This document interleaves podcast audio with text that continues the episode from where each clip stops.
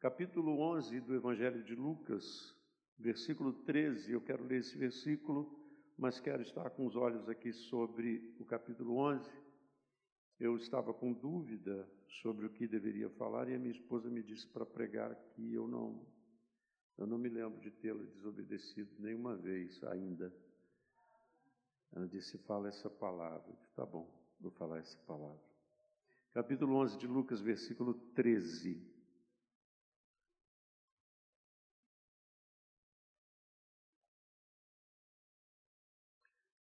Diz assim: Pois se vós, sendo maus, sabeis dar boas dádivas aos vossos filhos, quanto mais dará o Pai Celestial o Espírito Santo àqueles que lhe o pedirem.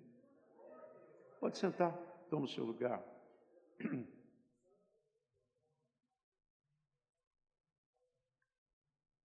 A gente precisa de motivação sempre, para tudo.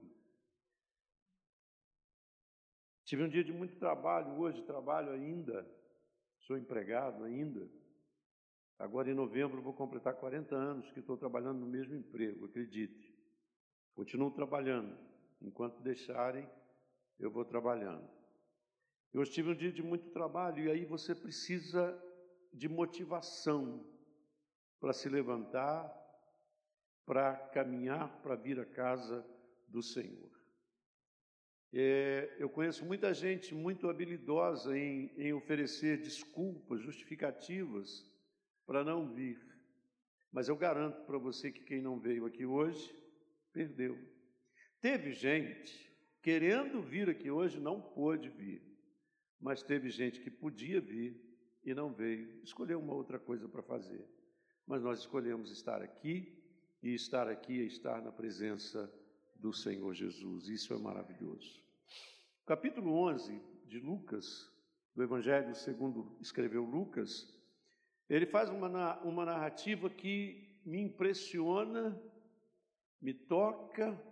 Aliás, essa é uma noite que eu vi muitas lágrimas aqui, e muitos olhos molhados aqui durante as ministrações, durante a oração, durante o louvor. Isso é porque o Espírito Santo está aqui. E Lucas narra isso de uma forma que me interessa muito. Capítulo 11, versículo 1, ele diz assim: E aconteceu que, estando ele a orar num certo lugar, quando acabou, lhe disse um dos seus discípulos: Senhor, ensina-nos a orar, como também João ensinou os seus discípulos. Quem é que estava orando, amados? Quem estava orando?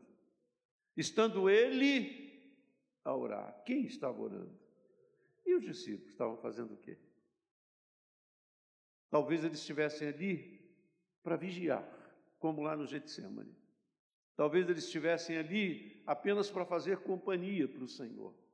Talvez eles tivessem começado na oração junto com Jesus, mas em algum momento tenham parado e Jesus continuou a orar. Não sei quanto tempo ele orou, mas ele orou por um tempo. E quando ele terminou de orar, alguém o aborda, alguém de entre os discípulos o aborda e diz assim: Senhor, ensina-nos a orar, assim como João ensinou os seus discípulos. Sabe, pastor Ari, eu, eu, eu, não é que eu gosto de orar, eu preciso de orar. Nós, eu tenho um hábito já, já, já de algum tempo, todos os domingos, como disse para vocês, eu tenho uma vida de trabalho, trabalho a semana toda, trabalho bastante, apesar dessa idade toda, continuo trabalhando. E aí você chega no domingo, eu estou em desespero, eu preciso orar. E aí eu me levanto, oito horas da manhã, um pouco antes da, da, da escola bíblica, eu chego, dobro os meus joelhos e vou orar. E fico tentando chamar os irmãos para me fazerem companhia. Vem orar, você que precisa orar. E aí, pastor, às vezes chegam três, eu e mais três, que bênção. Já teve dia de termos, sermos dez pessoas orando no domingo pela manhã, eu fico maravilhado. Mas tem gente, eu conheço gente, que tem um bom hábito de orar. Eu conheço crentes que ainda mantêm a rotina de oração. E assim como esse discípulo chegou até Jesus e disse: Jesus, ensina-nos a orar, eu acho que nós estamos precisando chegar perto de alguém que é de oração, chamá-lo num canto e dizer assim: por favor, me ensina a orar.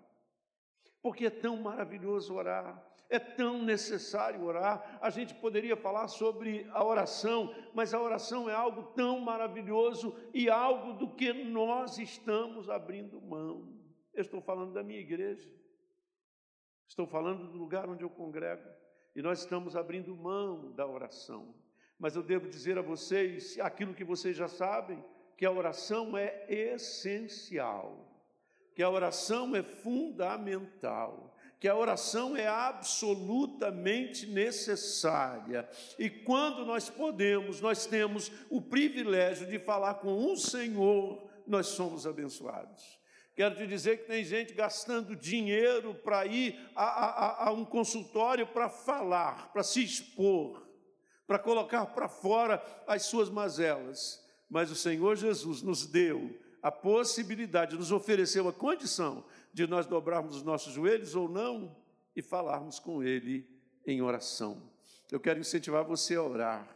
Eu quero incentivar você a levantar todos os dias pela manhã e antes de sair para as suas atividades, antes de tomar o café, antes de começar a sua rotina, você estabelecer uma rotina que é preliminar a isso, você ir para a oração e falar com o Senhor. Antes de você, porque você e eu não sabemos o que vamos enfrentar durante o dia, você não sabe o que virá, você não sabe quais problemas você vai enfrentar, você não sabe que notícias vai receber, você não sabe o que terá que encarar.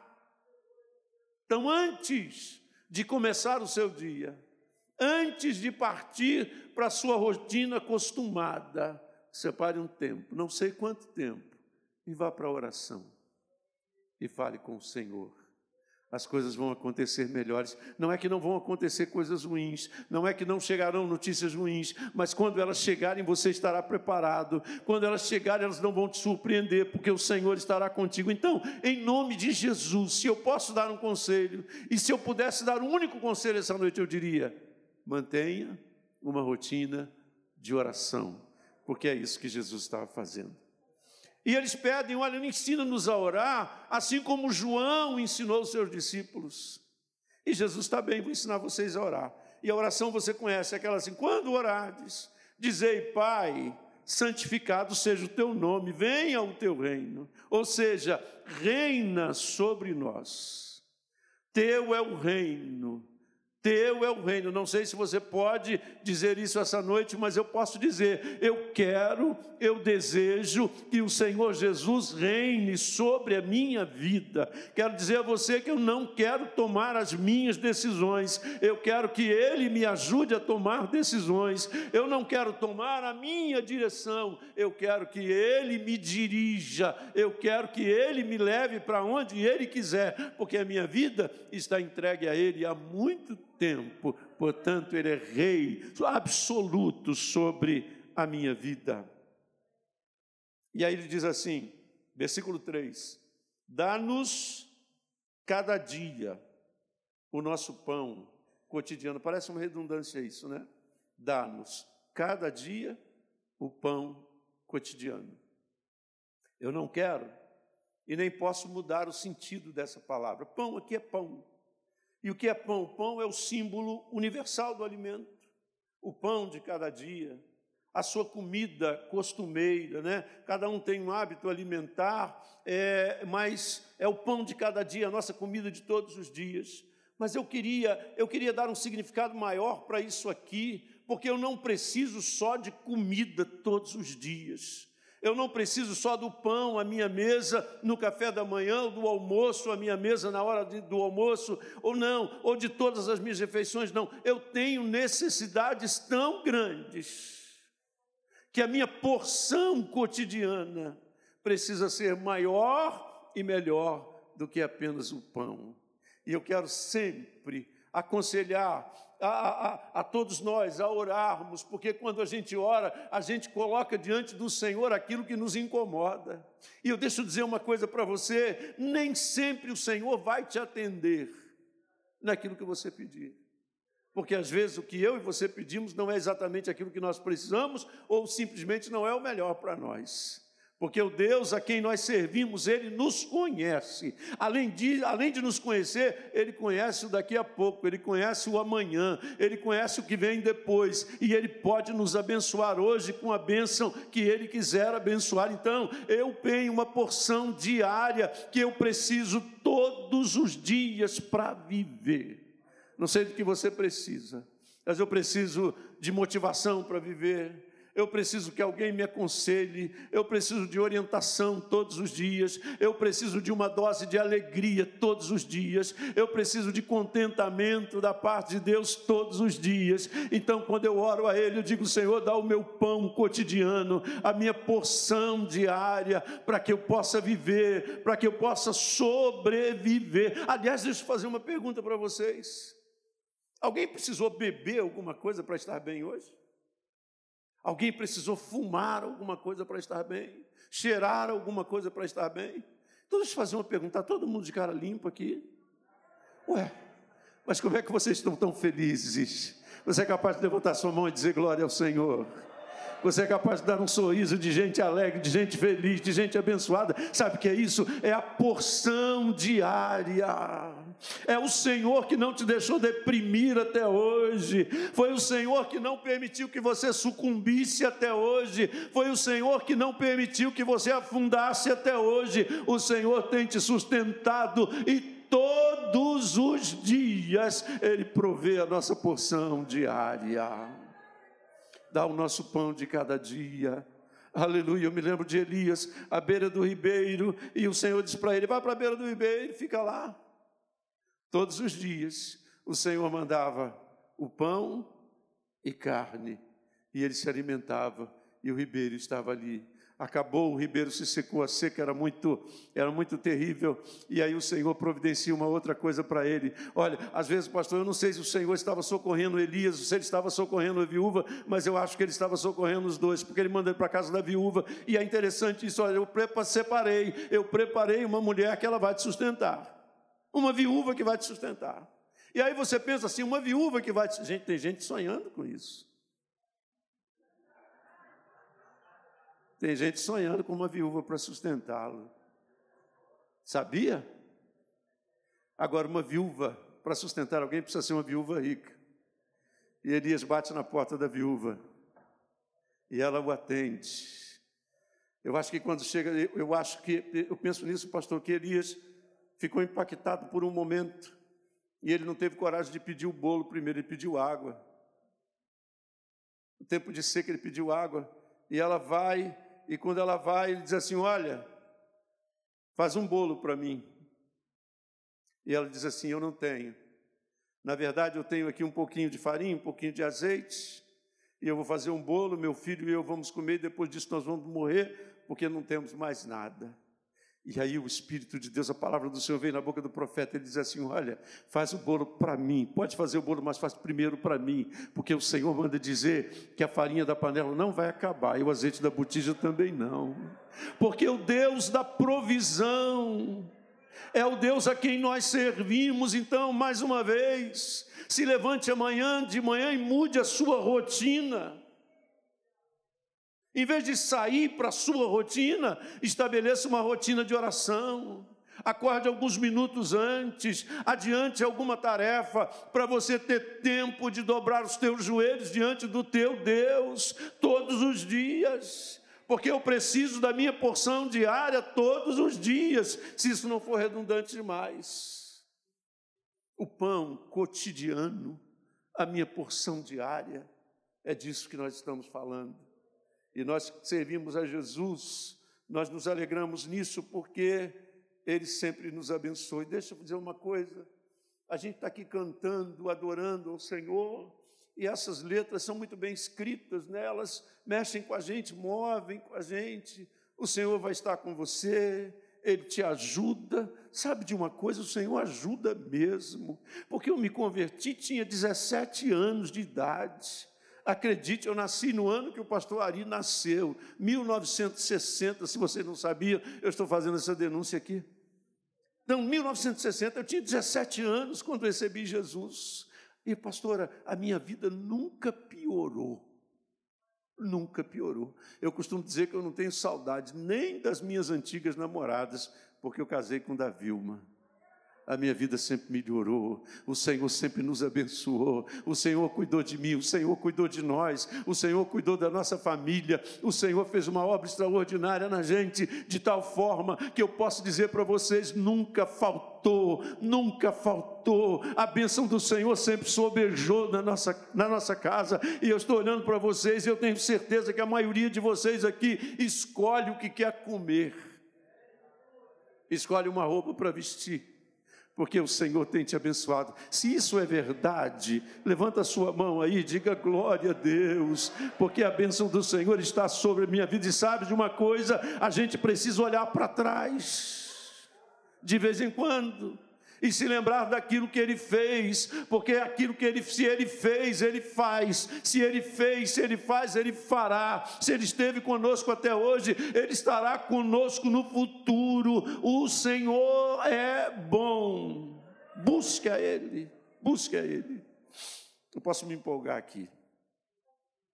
Perdoa os nossos pecados, pois também nós perdoamos a qualquer que nos deve e não nos conduzas à tentação, mas livra-nos do mal. Você costuma perdoar? Não precisa responder, não, é só uma pergunta. Você costuma perdoar? É difícil para você perdoar? O que você não perdoaria? Nós precisamos aprender a perdoar. Lucas ele não é tão enfático, Mateus diz isso de uma forma mais mais contundente, porque ele diz assim: olha, se você perdoar aquele que te deve, o teu Pai Celestial te perdoa. Mas se você não perdoar, o teu Pai Celestial não te perdoa. Então, esse perdão aqui está condicionado. Eu preciso perdoar. Eu preciso perdoar. E eu preciso ir em frente. Lá no versículo 5 começa uma parábola que eu acho muito interessante. Jesus, nós estamos falando da oração, é disso que nós estamos falando. E aí Jesus conta uma parábola muito interessante. Ele diz assim: Olha, um homem, à meia-noite, ele recebe um amigo na sua casa. E quando o amigo chega, o pega desprevenido, ele não tem pães, ele não tem uma refeição para oferecer ao amigo. E aí ele vai na casa de um outro amigo, meia-noite, bate na porta e diz assim: Amigo, eu preciso que você me empreste três pães. Três pães. E o amigo lá de dentro diz assim: Eu não vou abrir a porta. Eu não posso te atender tarde. Eu já estou na cama, as crianças já estão na cama, minha porta já está fechada. Eu não vou te atender. Aí Jesus diz assim: e pode ser mesmo que ele não te atenda, pelo fato de ser seu amigo, mas por causa da tua importunação, ele vai te atender. E quando ele te atender, ele vai trazer tudo, tudo o que houver de mistério. Ele vai trazer tudo o que você precisa. Eu não sei o que é você, o que você é capaz de pedir. A gente vive nessa brincadeira na minha casa, porque eu oro de uma maneira, minha esposa ora de uma outra maneira, diferente. Eu tenho um jeito de orar, ela tem um jeito de orar diferente ela pede coisas assim muito específicas, ela dá um mapa para o Senhor.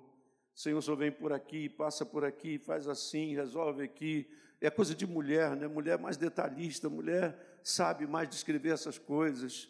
A gente vai sair de férias, eu, eu sempre vou sair de férias, vamos viajar, vamos viajar. E ela tem coragem de pedir sol. E eu falo com ela, não faz isso. Pode ser que o agricultor esteja pedindo chuva e você está pedindo sol. E aí depois ela volta e diz assim: não viu? Eu pedi sol e deu sol todos os dias. Nós oramos diferente. Eu não sei o que você é capaz de pedir para o Senhor essa noite, ou na sua vida de rotina, de oração. Não sei, não sei. Mas eu quero te dizer que o teu Deus, Ele é capaz de fazer tudo muito mais além do que aquilo que você seja capaz de pedir, de pensar e de imaginar. O homem pede quanto? Três pães. E aí, quando o outro, pela importunação dele, desce, e aí eu imagino essa cena, porque é assim: esse sujeito bateu na minha porta meia-noite, me tirou da minha cama para me pedir três pães. Vai que eu me deito de novo e ele se lembra que precisa de mais alguma coisa, e me acorda de novo.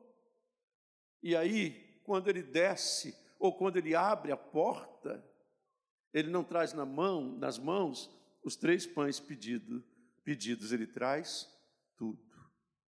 Eu imagino assim, vou pegar aqui a nossa, a nossa, as nossas ideias, a nossa cultura. Imagina que ele pede três pães e daqui a pouco o homem desce, olha, está aqui os três pães, está aqui a manteiga, está aqui o presunto, o queijo, uma caixa de suco para você oferecer ao teu amigo, para você não voltar aqui para me importunar. Essa é a prática da oração. A gente é capaz de pedir, a gente é capaz de dizer para o Senhor aquilo que a gente precisa, mas o Senhor, Ele pode fazer tudo muito mais abundantemente além do que aquilo que pedimos ou pensamos. Aliás, eu quero te dizer que o Deus a quem você serve, Ele é tão maravilhoso que Ele pode te surpreender. Deixa eu fazer duas perguntas que eu gosto de fazer aqui. Você já pediu alguma coisa ao Senhor e não foi atendido? A minha mão já está levantada. Porque Ele é soberano, Ele sabe o que é melhor. Quantas vezes você e eu pedimos, e eu me lembro que quando nós, nós passamos por um problema sério, nós passamos por uma enchente, passamos por uma enchente.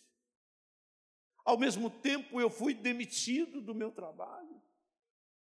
48 anos de idade, concursado da antiga rede ferroviária, e fui mandado embora. Tinha comprado um apartamento que era para pagar em 15 anos, o saldo é para quitar em 15 anos. Eu comprei em 2006, em 2008 chega uma enchente. Aliás, 2006, 2006, chega a enchente. Em 2008, eu tinha comprado um apartamento, fui mandado embora. Vai ser mandado embora. E aí, sabe o que a gente pensa? Eu quero te dar um conselho aqui. Isso é prático, isso a gente aprende vivendo com o Senhor, na nossa vida com o Senhor, quando acontecer uma coisa que, que pareça ruim na sua vida, não atribua isso ao diabo. Não diga que foi o diabo.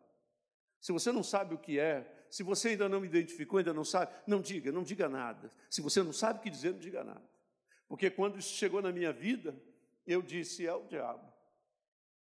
E se vocês não ficarem muito aborrecidos comigo, sabe quem me mandou embora? Sérgio Cabral. Eu falei: é o diabo.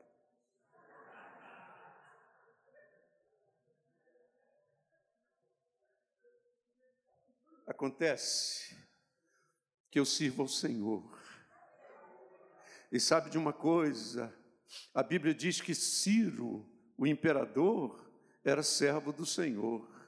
Mas ela também diz que, que, que Nabucodonosor, quem disse a Jeremias, quem diz a Jeremias, que Nabucodonosor era servo do Senhor. Eu quero dizer para você que Ciro é servo do Senhor. Eu quero dizer para você que Nabucodonosor é servo do Senhor. Eu quero dizer para você que Joe Biden é servo do Senhor. Vladimir Putin é servo do Senhor. Bolsonaro é servo do Senhor. Qualquer um que você queira é servo do Senhor. Porque quando Ele manda, as ordens são obedecidas, porque Ele é Senhor. Todo mundo serve ao Senhor.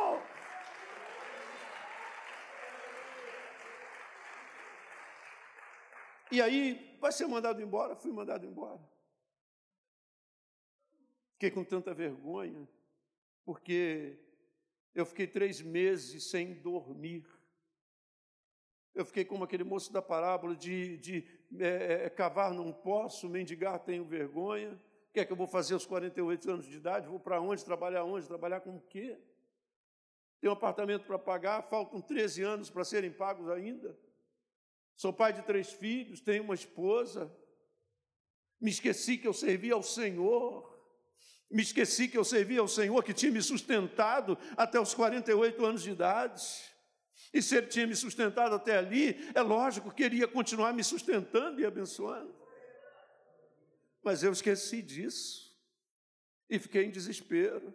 E aí eu estou na minha casa, o povo lá de casa dorme bem, inclusive ela. Três horas da manhã, está dormindo, olho para as crianças que estão dormindo. Eu me levanto, vou lá embaixo, faço um chá.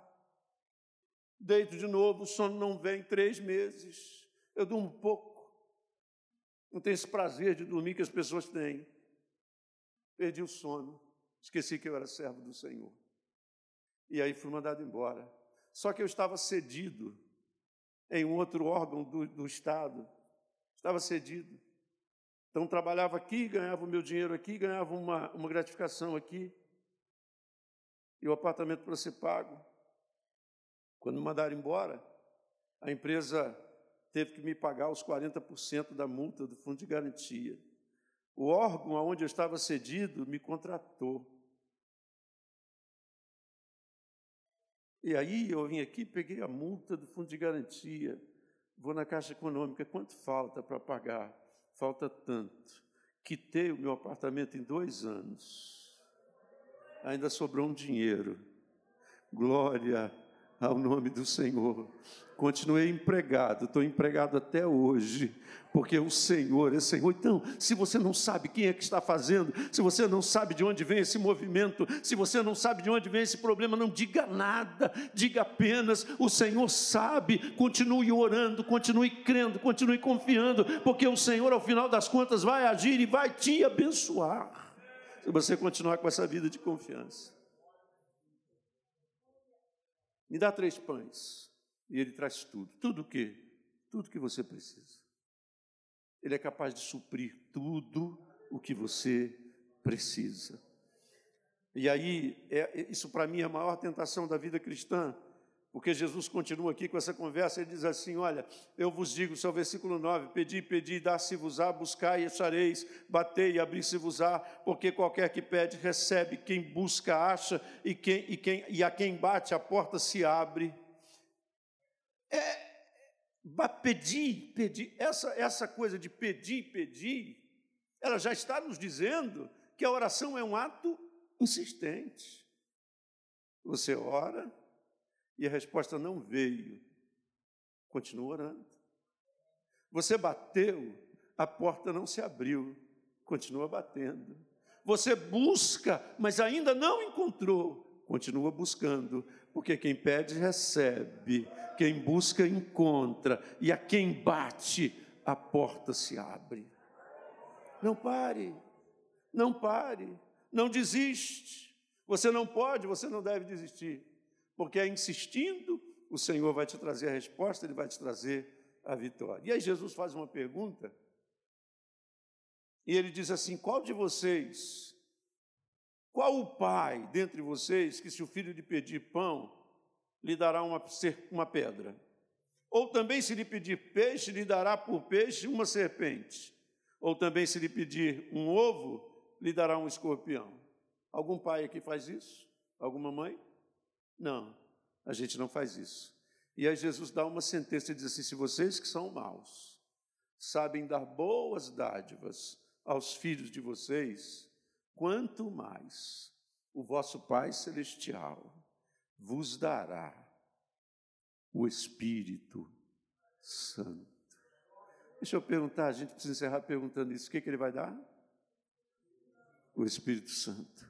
Poxa, eu uma vez estava pregando, preguei, falei sobre isso na minha igreja, e quando eu cheguei nessa parte, eu senti que algumas pessoas ficaram cabisbaixas assim, ficaram frustradas, porque quando você lê esse texto, você começa a pensar em coisas, naquilo que você quer, naquilo que você busca, no emprego, na casa, no casamento, no carro, nas contas pagas, na viagem que você gostaria de fazer e tantas outras coisas legítimas, anseios legítimos que a gente tem, sem problema nenhum. Sem problema nenhum. E a gente pensa nisso, mas aí quando você fecha, ele diz assim: se você pedir, ele vai te dar o Espírito Santo. Pois eu quero te dizer que no dia que ele dá o Espírito Santo, a gente não se lembra do resto. No dia que você tem o Espírito Santo, o demais, o restante fica pequeno para você, porque quem tem o Espírito Santo não se atrapalha, quem tem o Espírito Santo não se embaraça, quem tem o Espírito Santo não vive decepcionado, quem tem o Espírito Santo vive uma vida de alegria, de contentamento, de paz, de entendimento. Quem tem o Espírito Santo não se atrapalha. A gente estava falando aqui de pessoas que, que, que estão aqui sem, sem, sem usar nenhum recurso Pois veja o que Paulo disse, Efésios capítulo 5, 18. Eu não sei os, os, os cristãos da Maranata, mas os assembleanos adoram esse versículo. Não vos embriagueis com o vinho em que há contenda, mas cheios do Espírito. Sabe de uma coisa, irmãos? Eu me lembro de uma vez ter ido a, a, a, aqui ao estado do Rio, passei em Barra do Piraí, um domingo à tarde, a gente vinha por uma estradinha assim, para voltar para a Dutra, para voltar para o Rio de Janeiro, uma inumerosidade de pessoas bêbadas.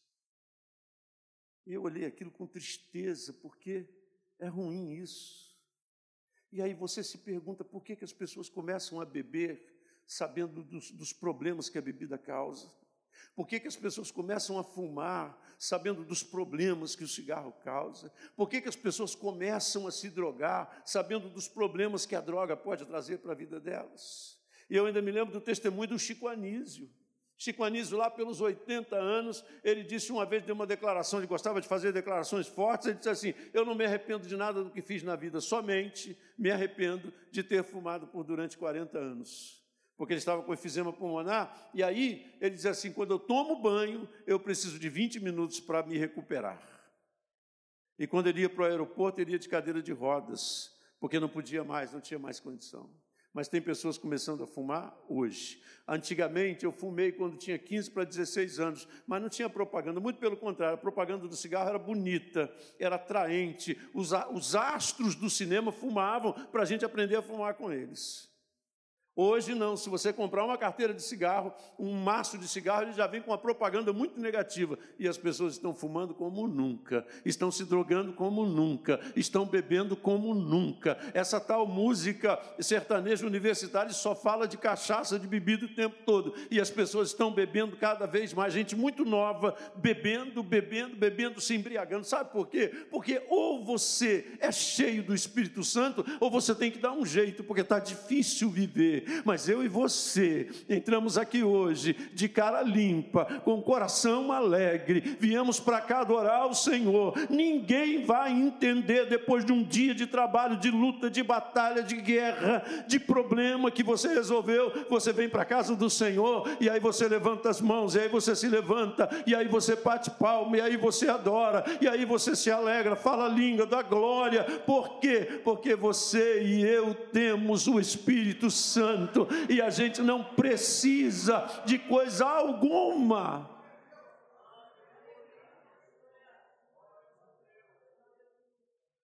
Porque nós temos o Espírito Santo.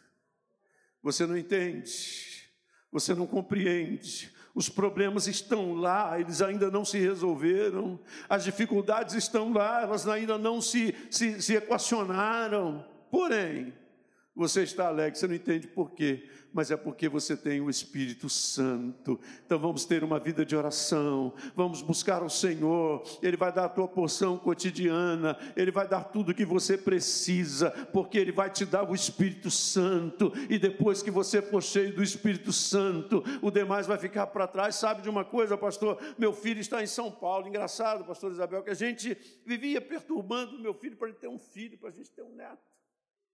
Porque pastoraria não é vergonha você ficar com cara de avô. Não, todo mundo fica. Vergonha é você ficar com cara de avô e não ter neto.